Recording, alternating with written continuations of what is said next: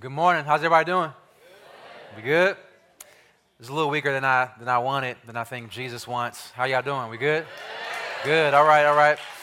Uh, well, as uh, Pastor Drew said, my name is Mike. Those of you who are new to our church, uh, man, it's good to be together, and I'm glad that you are uh, here with us. I do want to put just a little tag on what he said uh, about if you're new to our church, we would love to meet you. Uh, and so, right after this service, uh, just a brief kind of meet the staff over in the office pit. We got some fancy snacks for y'all. Uh, don't try to, so we know who you are if you've been coming to our church for like 17 years. Don't try to sneak in, all right? Don't try to put a mask on, like if you don't already have one on. Um, but if you're, if you're new to our church, uh, I'd love to meet you over there. Some of our staff would love to meet you. Uh, we're going to be continuing in our study of the Gospel of Mark, and we're going to be in Mark chapter 14. We're going to be in uh, verses 22 to 26. But before we dive into that, question for you just for you to think about. What is one of your favorite memories involving a meal? I wish I had more time to find out what that laughter is about. Uh, but, like, what's one of your favorite memories involving a meal? And there's probably different things that come to mind for different people. Some of y'all, I mean, I'm sure at some point you, you, you thought about maybe some of the food that you had at that meal. Uh, I'm thinking right now uh, about some of the food that I just had recently. That was amazing. Uh, we could talk about it and swap recommendations. Some of you think about the place. It's just a place that is just, you know, your favorite restaurant, whatever. My guess is for most people, when you thought about the answer to that question, your favorite memory involving a meal that you didn't just think about a meal, you didn't just think about the place. The reason it's one of your favorite memories is because of the people that you were enjoying that meal with. Now, when you think about your favorite memory involving a meal, uh, that it's not really just about the food. You know what I mean? It could have been like hot dogs. You know what I mean? Uh, some of y'all like, nope, no, no, no, not today. Uh, I get it. You too boozy for hot dogs. I understand. Um, it could have been steak, it could have been whatever, but your favorite memory involving a meal is probably your favorite memory involving a meal because of the people that you were with. I'm looking out at Kate and Daniel McNeil, and, and I'm, I'm just wondering if there are times that come to your mind in Southeast Asia with people gathered around a table like we have those memories. And here's why because it's just built into us, and you see it throughout ancient history, you see it throughout culture, that a meal is not just about food. But for most cultures, now we're in fast food, kind of Western culture, whatever today, but it's still in most cultures around the world today, a meal is about not just food, but it's about fellowship. Fellowship. In fact, uh, Dr. Barry Jones said this. He said, I'm convinced that one of the most important spiritual disciplines for us to recover in the kind of world in which we live is the discipline of table fellowship. In the fast paced, tech saturated, attention deficit disordered culture in which we find ourselves, Christians need to recover the art of a slow meal around a table with people we care about. He says such gatherings need not involve lavish spreads. They can, in fact, be quite simple. But they are those meals where we gather with guests and get a glimpse of the banquet of the kingdom of God to come. Those meals where we get a little foretaste of the shalom of God, the peace, the wholeness of God. And this is what you see as you read throughout the Gospels that there were these, even as we've been studying the Gospel of Mark, that there were these really significant moments in the life and ministry of Jesus around a table during a meal. So this is interactive. What are some of the meals, not the Lord's Supper, because we're going to talk about that in a minute, but what are some of the meals that come to your mind when you think about the Gospels and you think about Jesus? Who did Jesus eat with? 5,000 right? The multiplying the loaves of bread and the fish and feeding 5,000 and having this meal with, it says 5,000, but if you add in women and children, it's probably more like 20,000 people. And it was this meal that was intentional because it was an opportunity for them to experience the power of the kingdom of God in the per- person of Jesus. What else? What other meals? Say it again. Zacchaeus. Zacchaeus, that Jesus would actually go and go to Zacchaeus' house, have a meal with Zacchaeus, who was hated by everybody in his community because as a tax collector, he worked for the oppressor. He worked for Rome. And he actually made a living off of taking advantage of his own people. Who else? Mary, Mary and Martha having a meal with Mary and Martha. And you remember what happened there?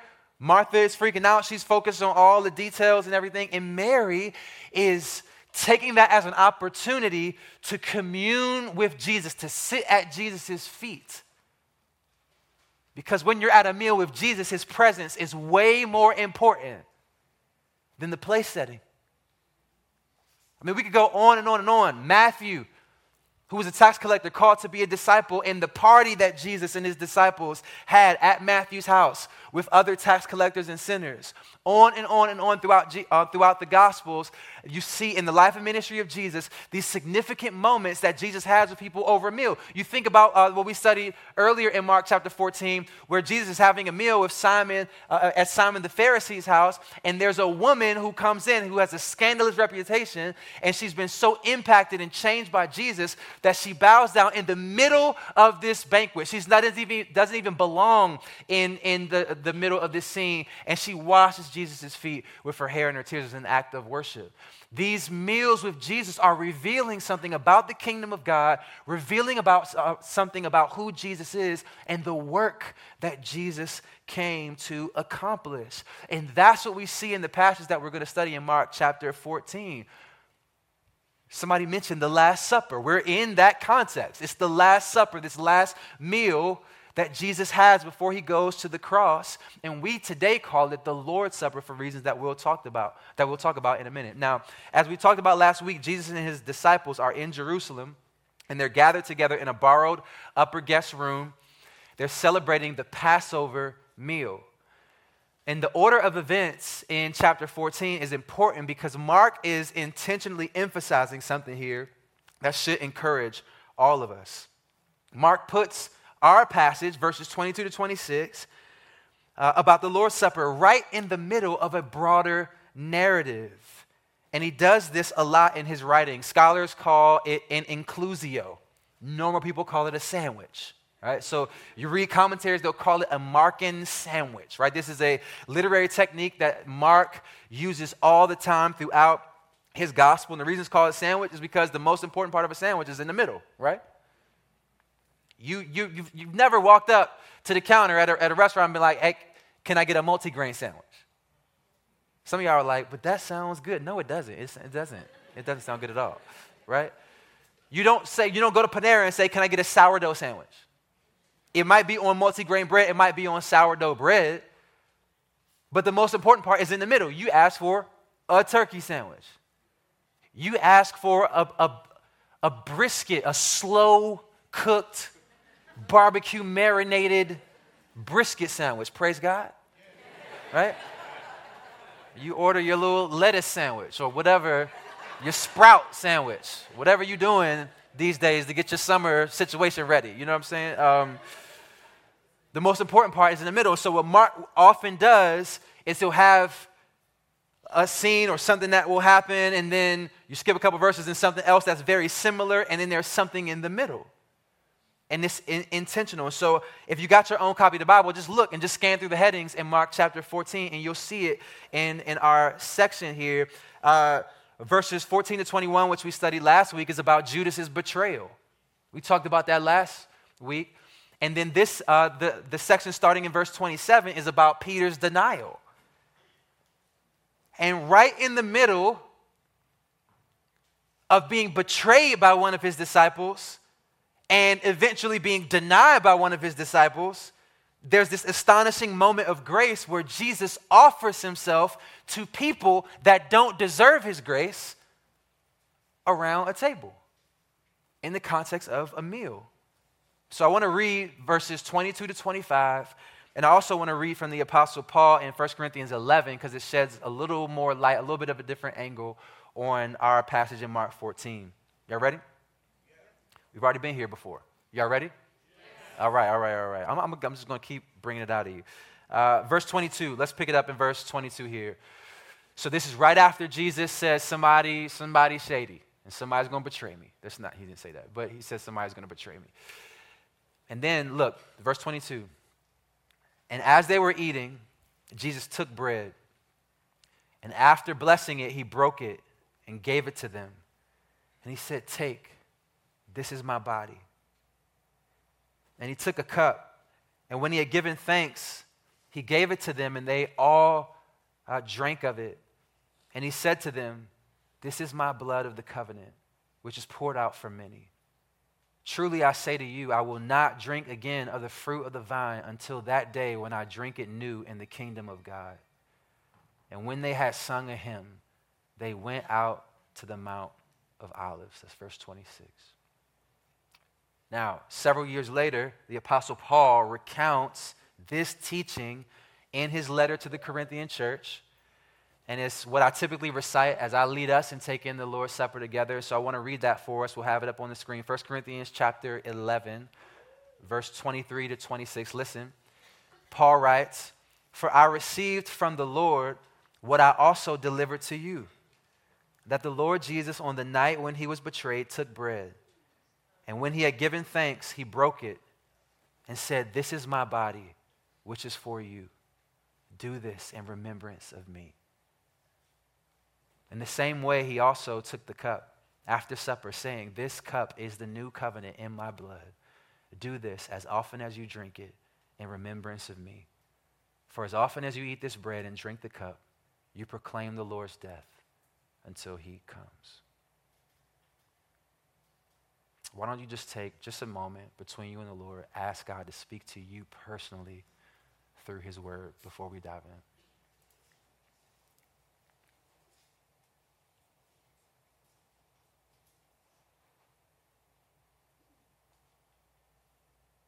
Father, I'm excited about what you have planned for this word because your word always accomplishes what you send it forth to accomplish.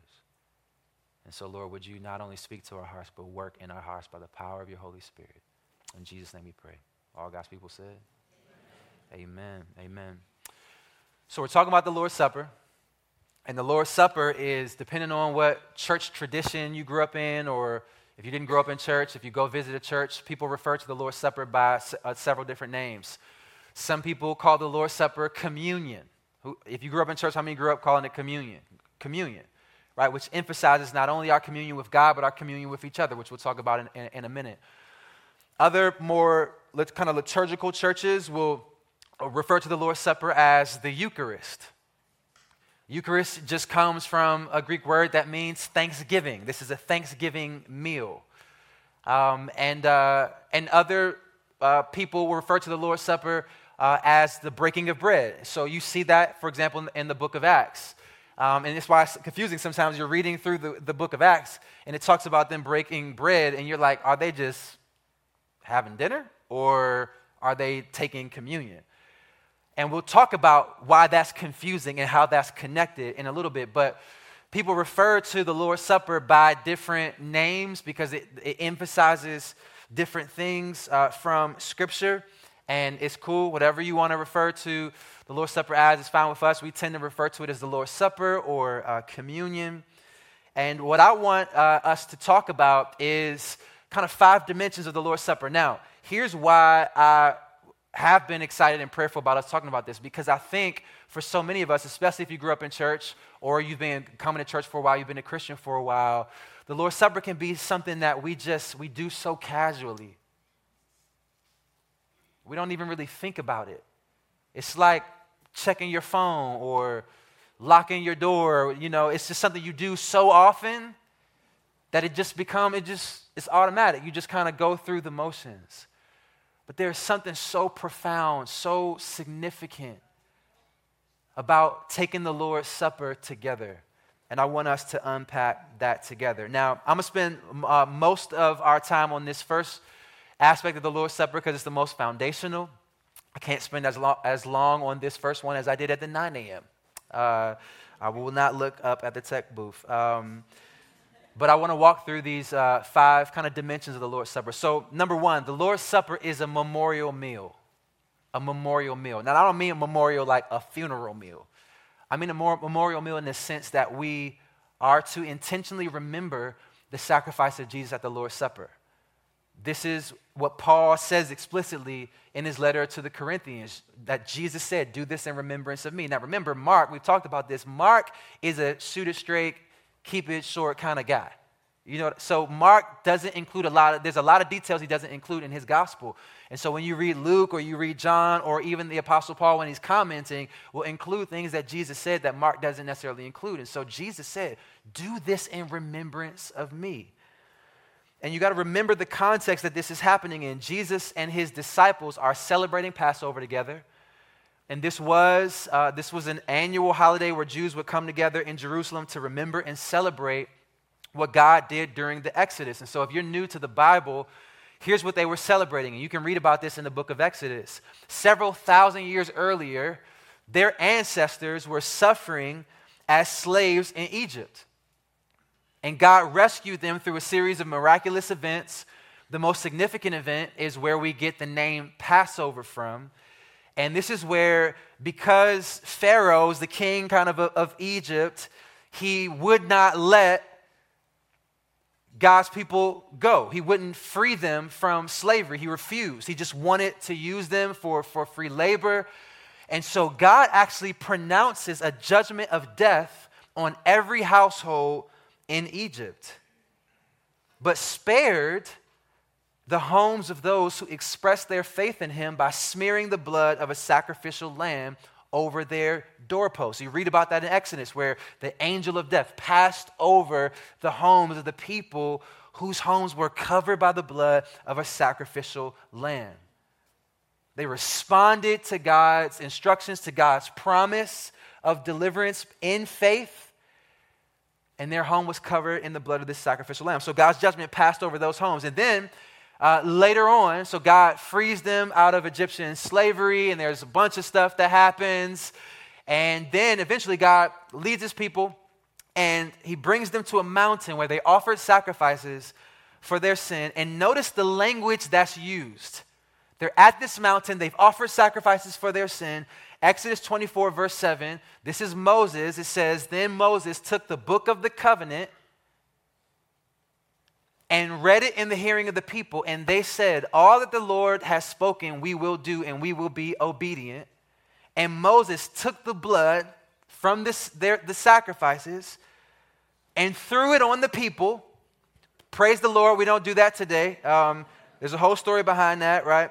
He threw it on the people and he said, Behold, the blood of the covenant that the Lord has made with you in accordance with all these words. In other words, Moses is saying God is establishing this covenant relationship with you. He's going to fulfill his promises through this covenant, and that covenant is being ratified by the blood of this sacrificial lamb. Now, this is the same language that Jesus uses in Mark 14 the blood of the covenant.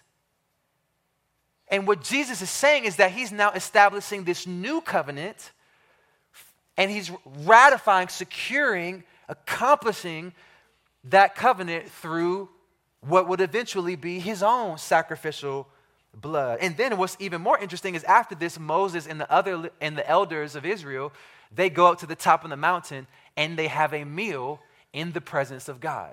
It literally says, Exodus 24, that they ate and drank in the presence of God. And so, in generation after generation, God's people observed Passover once a year. We talked about this last week. And Jesus is in the midst of leading them through the Passover meal, which was an actual ceremony. There were four parts to it. You compare the different gospel accounts, and you see that they've gone through the first part of the meal, which is this blessing to get everything started. And every part of the meal, the four parts, was separated by them passing a cup of wine. So there were four cups of wine that broke the, the Passover meal uh, apart into different sections. So they would do they did the first part, which was a blessing. They did the second part, which would have been a recounting of the Exodus narrative, remembering the fact that God has uh, uh, uh, rescued them out of Egyptian slavery. And then, before he gets to the third cup of wine, the third part of the ceremony is when he just pauses. And he says, One of you is going to betray me. And there, that whole interaction there. And then he moves forward and he picks up the bread and he picks up the cup. And the disciples are thinking, oh, he's about to pick back up with the rest of the Passover ceremony, which is to consecrate the different aspects, the different foods and ingredients of the Passover ceremony that symbolizes what God had done in the past. And instead, Jesus lifts the bread and he lifts the juice. And he doesn't say, This is the bread of the presence back in the tabernacle. He doesn't say, This is the blood of the sacrificial lamb that was slain and covered the doorpost. He said, This bread is my body. This cup is the new covenant in my blood. And that was crazy. That was crazy. We hear that when we take the Lord's Supper together and we don't realize how astonishing that would be to the disciples. That what Jesus is doing here is he's saying, listen, every redemptive act of God that you celebrate in your history, all the promises that God made in the old covenant, all of that has been moving forward throughout history to this very moment. Jesus is saying, all of that is being fulfilled and will be ultimately fulfilled in me.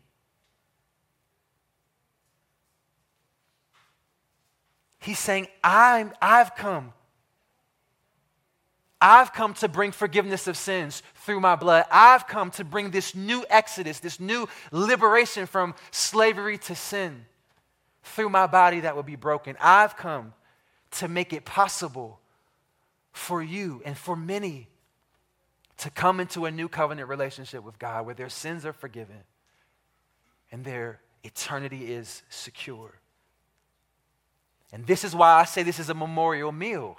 Because when we come to this table to take the Lord's Supper together, we are remembering the sacrifice of Jesus, that our salvation and our freedom from sin and eternal life has been made possible through what Jesus did in his death in our place for our sins, and ultimately in his resurrection from the dead. Now, when I say that we remember this, I don't just mean we remember it like we intellectually remember that it happened. I mean, we, we remember this in the way that you remember somebody that you love but passed away. The reason why, when somebody you love passes away, that you do every, you try to get as many st- uh, much things as possible to remember them by. You you might get some of their clothing, or you might get pictures or videos, or you might get your mom's like her, her favorite Bible or whatever it is. The reason is because listen, listen. When you remember somebody that you love, you are not just intellectually remembering that they existed what you are doing is you are actually remembering in a way them in a way that allows you to actually in some way experience them in the present. You're remembering in them in a way that actually impacts you in the present. That's why it brings you joy. You laugh when you remember them. There may be some grief and some sadness in that too. But there's joy. They feel close to you as you remember them it's a way of pulling the past into the present. And this is what it means to remember the sacrifice of Jesus. It's not just that you remember intellectually that it happened, but it's you remember it in a way that it actually affects your heart and your life today. And here's why we need to do this. We need to remember the sacrifice of Jesus, not only because it helps us remember, oh, this is how we were saved, but because we need the gospel, the truth of the sacrifice of Jesus, what Jesus has done for us to have assurance and confidence today. It's why I say all the time that the gospel is not just the gate into the Christian life, it's the ground of the Christian life. It's like how we walk out the Christian life. It is on the foundation of what Jesus has done for us on the cross. And that's why we have to remind ourselves of it over and over and over again. Because listen, if you think your relationship with God is based on your own performance, then you will never have confidence and intimacy with God. Because you'll, you'll be like a Muslim or somebody in some other religious system where you never quite know. You're always just trying to make sure you do enough good works to hopefully outweigh your bad works, and you're never going to know until you actually stand before God. And all you can, all you have is wishful thinking that somehow you've done enough to offset your bad deeds. But listen, the judge of the earth does not like weigh our good and our bad like that. No, he judges us according to his perfect standard of righteousness, and every single one of us falls short of that standard. And so, listen, if you come to church, if you try to live out the Christian life or have a relationship with God on the basis of whether or not you deserve it, you'll never have the type of confident joy and intimacy with God that He desires you to have. This is why some of you don't experience real intimacy with God. Because your faith, your walk with God, your relationship with God is not really built on the foundation the conscious awareness that everything that was necessary for you to be accepted by God has been done. That Jesus did it on the cross, that you don't bring anything to the table that would somehow cause you to earn salvation. You bring nothing to the, you're like my kids. They show up to the table with nothing. They ain't buy nothing, they ain't cook nothing, they didn't prepare anything. You don't bring anything to the table in a relationship with God. Jesus has brought everything to the table. He said, This is my body for you, this is my blood for you. This is what was necessary in order for me to invite you into this meal, this fellowship, this covenant relationship with me. And so we remember what Jesus has done when we come to the table because it's the basis, it's the foundation, not just of our salvation, but of all of the Christian life. That it is all an overflow of the grace of God through Jesus. It's a memorial meal. But it's also a spiritual meal. I told you that first point was the longest point. It's a spiritual meal. Now, it may not seem like it, but this passage that we're studying has been one of the most controversial Bible passages in all of his, church history. And it all boils down to how you interpret one word. Jesus says it twice This is my body, and this is my blood. And this is one of the things that led to the Protestant Reformation and the split from the Roman Catholic Church. Because the Roman Catholic Church has taught for centuries that Jesus is saying that the bread and the wine actually become, literally, physically transform into the body and blood of Jesus. This is a teaching called, big word, we'll put it up on the screen, transubstantiation. Come on, say that with me. Transubstantiation. That's not what I said. I don't know what word y'all just said made up. Transubstantiation. What? Let's say it together transubstantiation. This is the official teaching of the Roman Catholic Church.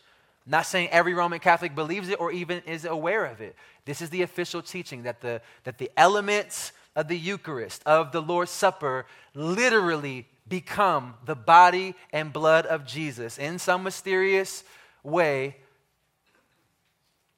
And I don't have time to dive into all of why we reject that and, and, and believe Jesus would have re- rejected that.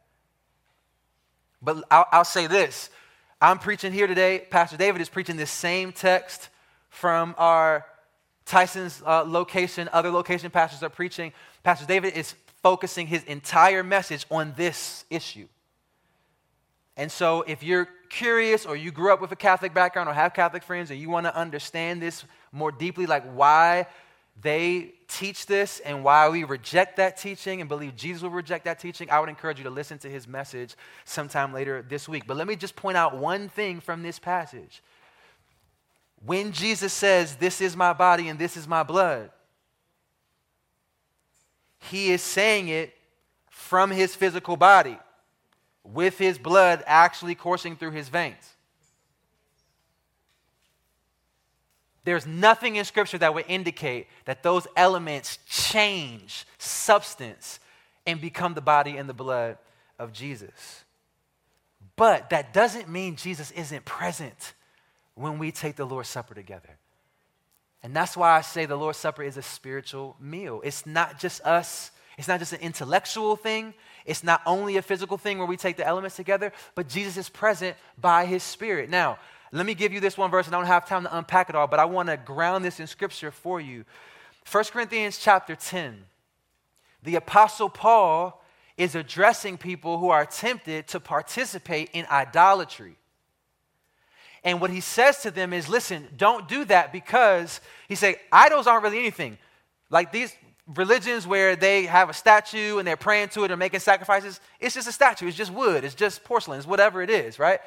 But he's saying, but there is something spiritual happening. And in 1 Corinthians 10, he says that when you participate in idolatry, there is a spiritual dimension that you may not even be aware of, and that you are actually in engaging with demons, that you are engaging with demonic spiritual forces of evil. He's saying when you participate in idolatry, you are engaging in a spiritual realm and an actual spiritual presence, spiritual beings that are real. And here's what he says in 1 Corinthians 10. He says it's the same way in the Lord's Supper. He says, The cup of blessing that we bless is it not a participation in the blood of Christ? The bread that we break, is it not a participation in the body of Christ? Because there is one bread, we who are many are one body, for we all partake of the one bread. What Paul is saying is that when we take the Lord's Supper, there is a spiritual dimension to the world that we live in that we can't see with our senses, but we trust by faith that Jesus, when we gather as a church, Y'all, we not we don't just gather to hear a band kill it. We don't just gather to hear some random dude preach a mediocre sermon. We don't just get when we gather as a church, there is a spiritual dimension to what's happening. And Jesus promises to be present with his people by his Holy Spirit what that means is that Jesus is with us by his Spirit, and he has plans to do some things. That he has plans to work in our midst as we gather in his presence. And when we come to the table, it's why Paul warns don't take this casually. God is actually here with us. And He desires to bless us as we take the Lord's Supper together. He desires to take the truth of the gospel, the truth of what Jesus has done for us, and He wants to work that down into our hearts by His Spirit. It's as if when we take the Lord's Supper, Jesus Himself is saying to you by His Spirit, Listen, I know, I know the sin that you've done. I know what you've been struggling with. I know the grief that you're carrying. I know the suffering that's in your life that causes you to wonder do I really love you? I know the doubts and the questions that you wrestle with.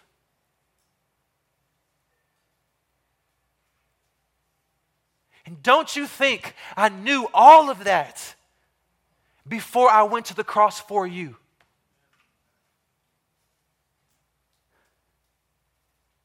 Saying, I know your sin, I know your struggles, I know your suffering, I know all of that. And he's like he's saying by his spirit to you, he's saying, My beloved son, my beloved daughter, but this is still my body for you.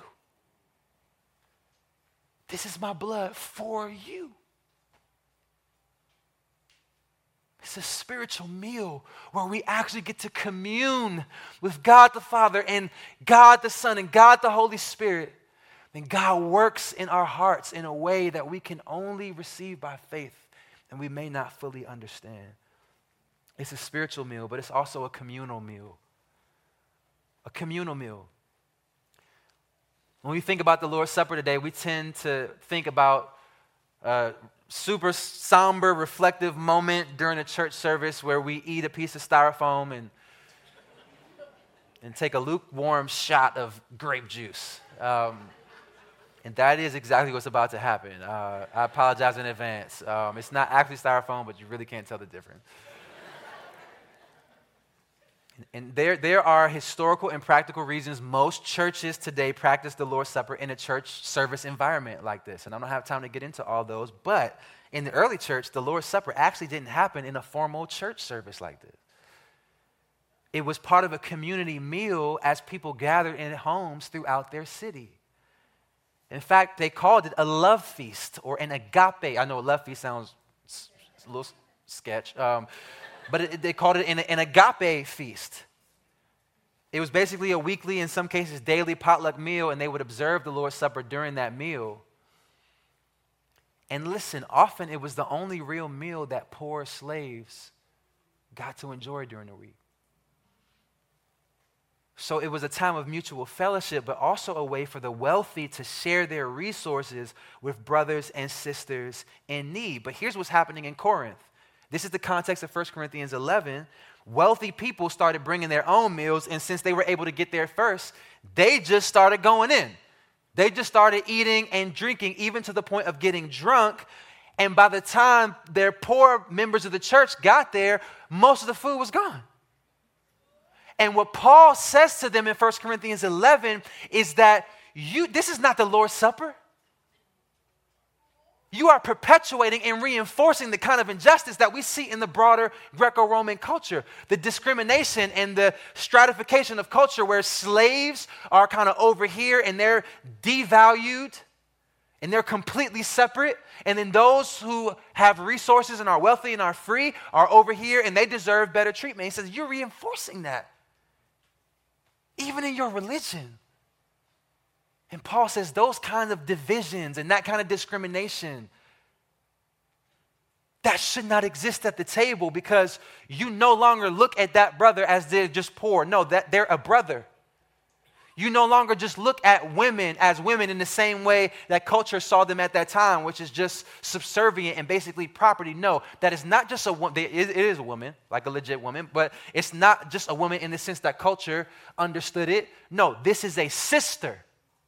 This is a co heir of the kingdom of God. And we all share the same inheritance because we've all received the same grace and we are now all a part of the same family. And so, this is why I say it's a communal meal. It practically was a communal meal, but it also symbolized the type of relationship, not just that they had with God, but that they had with each other. All these different kinds of people from all different walks of life. Can you imagine? Think about it. Think about all these different people that were coming to faith in Jesus now gathered around this same table in a way that was so subversive and countercultural that they would share not just food, but they were sharing fellowship together. And listen, when we come to the Lord's table to take the Lord's Supper together, it should remind us that we are not in this by ourselves. That there are brothers and sisters around us who have received the same grace. They had the same need because they had the same sin and they've experienced the same salvation and they had the same future. And every single one of us in Christ, we have the same eternal inheritance through Jesus. But listen, it should also be this little thing we're about to do here, this little styrofoam we're about to take and this little whatever. It should also just be like a little appetizer, a, a, a little foretaste, a, a, reminder of the type of community we are supposed to be. That our relationships and our experience of community should not just exist on a Sunday when we take a wafer and a little swig of juice together. But this should actually be expression of the kind of life that we live throughout the week, that we're actually involved in one another's lives, that we actually prioritize one another, we prioritize our relationships with one another. Why? Because we're actually brothers and sisters in Christ. Oh, but I'm so busy in this DC culture. That's really the excuse that you want to use when you stand before God and He asks you, How did you participate and steward your relationships with your church family? Like, your excuses is really going to be like, Well, God, I mean, just DC, it's hustle and grind. I'm not saying it's easy. I'm not saying it's going to look the same for all of us. But when we come to this table, it's not just this individualistic thing about me and my relationship with God, but it's about our relationship with God and our relationship with each other. And it should remind us that we are to be in real, authentic community with other brothers and sisters in Christ and we don't hold grudges against one another, and we offer forgiveness, and we, we are patient with one another, and we show up and we make sacrifices for other people, and we have more resources and they don't have what they need, so we give some of our resources so they can just have what they need, and we show up for one another. It's a communal meal. Because we're a common family saved by the grace of Jesus. And it's a missional meal. The Lord's Supper is a missional meal. Remember in verse 24, Jesus said to them, This is my blood of the covenant, which is poured out for what? Poured out for many. For many. Jesus is saying, Listen, I've come to die for many people. What he's saying is, I, I, I'm, I'm not about to just die for this little small select few that are here in the upper room. He's, he's saying what he already said in Mark 10 45. The Son of Man came not to be served, but to serve and to give his life as a ransom for many.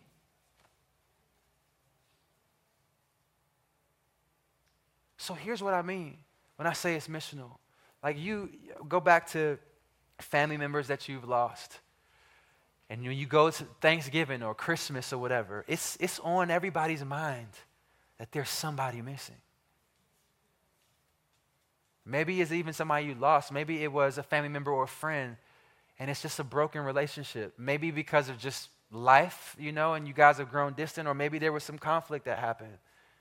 And y'all don't have the same type of fellowship and relationship that you used to have. But when you go to that certain restaurant or you go again to that cookout or that whatever, it's on your mind. It's, it's man, that somebody's missing. That relationship isn't the same.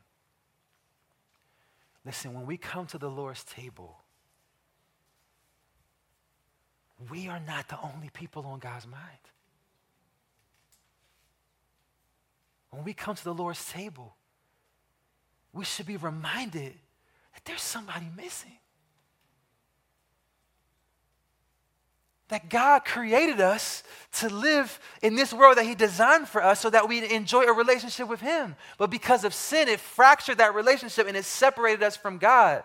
And by God's grace, there are some of us who have heard the gospel, the good news, that even though we deserve judgment, God sent Jesus to die in our place for our sins. And He rose from the grave. And we've responded to that in faith. And we've been saved and we experience His grace. And we know this future that we have to look forward to. But there are some people some people in your family, in your neighborhood, people in your office, your school, people right here around us, and people far from us, people in all places all over the world, in people groups that maybe have never even heard the name of Jesus. There are people who have not heard or have not responded yet in faith to this good news of what Jesus has done. And so this table reminds us that there are more people that Jesus wants to save. And He's given us the honor to represent Him and to spread that good news. Somebody's missing, y'all. There are people in Montgomery County that God wants to be around this table. And He wants them to be around His eternal table in His presence.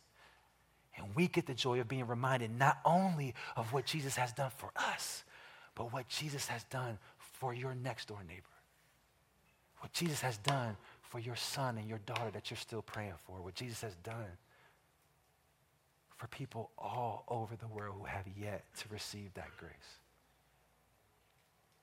And that leads us to this last thing. I'm going to use a big word here. The Lord's Supper is an eschatological meal. I know, I apologize. I usually don't like to use big words like that in sermons. I just couldn't figure out another one. Listen, eschatology, it just it comes from eschaton. It just has to do with like the end times, right? It's just talking about the future. It's an eschatological meal, meaning that when we come to this table, it reminds us of the future to come.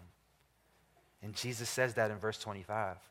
He says, Truly I say to you, I will not drink again of the fruit of the vine until that day when I drink it new in the kingdom of God. Here's what's happening, and this is where we'll land. Here's what's happening Jesus is leading them through the Passover meal. They took the first cup after he had prayed a blessing. They took the second cup. And then he pauses abruptly and he says, One of you is going to betray me. Him and Judas kind of sort that out a little bit. And then Jesus moves on. And then he institutes what we call now the Lord's Supper, where he takes the bread and the juice that would have been a part of the Passover celebration and he radically reinterprets that in light of the work that he's getting ready to do on the cross. He says, This is my body for you. And he says, This is the cup of the new covenant in my blood. That's the third cup. There's a fourth cup in the Passover celebration. And most scholars say Jesus refused to take that fourth cup. He says, because it's not, the work isn't done. He says, I'm not going to drink again of the fruit of the vine until that day after I die, after I rise, after I ascend, that day when I come back, because I'm not just coming back for the people in this room, this upper room. I'm going to come back and I'm going to share this fourth cup with people from every nation, tribe, and tongue. I'm going to share this last cup with every single person that I came to give my body and my blood for. And it won't just be the temporary cup that runs dry and goes empty in the Passover. It'll be an eternal cup of joy, of blessing in this eternal feast that we get to enjoy in the presence of God forever. This is the hope. This is the promise of the gospel that God, as Christina prayed earlier, is not, we're not going to be waiting forever. We live in a fallen, broken world where we experience pain and we experience unfulfilled desires and unanswered prayers, and there's things in our lives that we just don't understand. And there are doubts, and we want to believe, and we're like, help my unbelief. And the doubt tortures us, and there's depression, and there's anxiety, and there's cancer, and there's divorce, and there's all of the challenges that come with life on earth. And then there's the good things there's the brisket, there's laughter, swimming pools, and donuts. There's music and sunsets.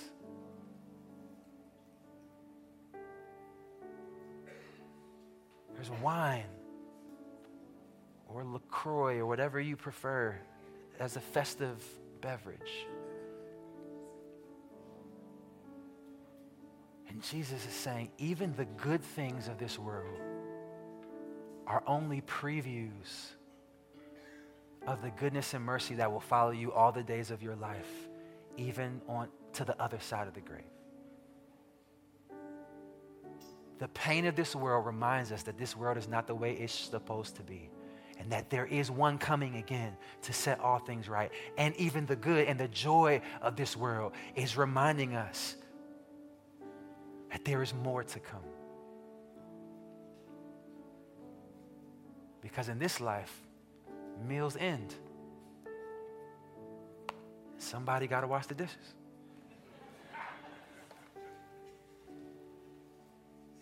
But the meal that Jesus came to offer, it will never end.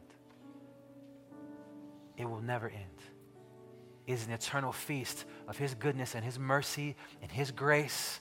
And it will only infinitely and exponentially get better because we can never exhaust the riches of His grace and nothing in the world to come will bring us sorrow, which means everything in the world to come will only bring us joy. And that's the future that we have to look forward to.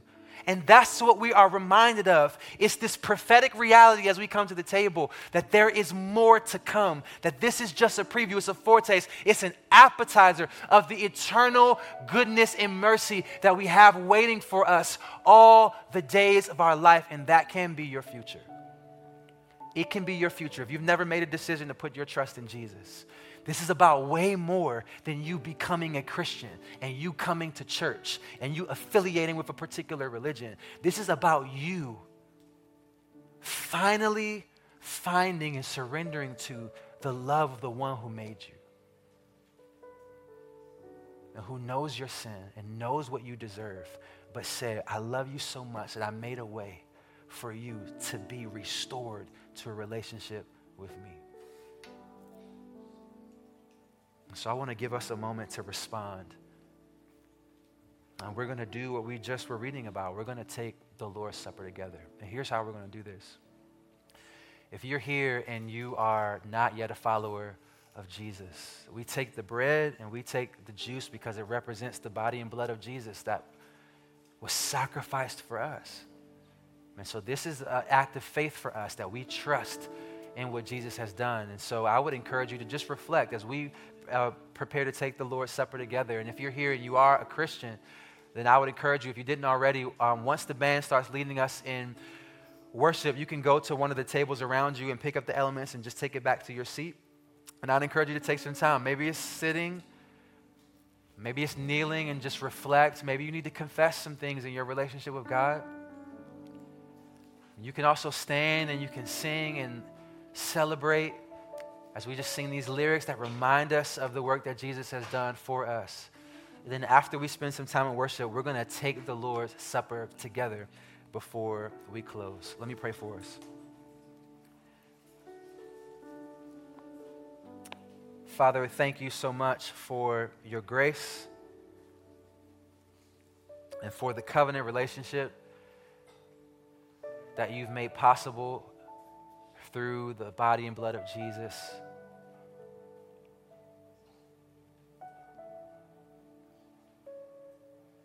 God, I, I know there's some people who are here where the, the, the, the truth and reality of the gospel it just still it still hasn't clicked. Something hasn't locked into place that would truly draw their hearts to trust you and fully surrender to you. But lord i pray that it would lock into place today that they would turn from sin and trust in what Jesus has done, and they would begin a new relationship with you. And Lord, I pray for all of us who have done that, that you would minister to our hearts now by your Spirit as we remember the sacrifice of Jesus. We pray this in Jesus' name. Amen. Amen.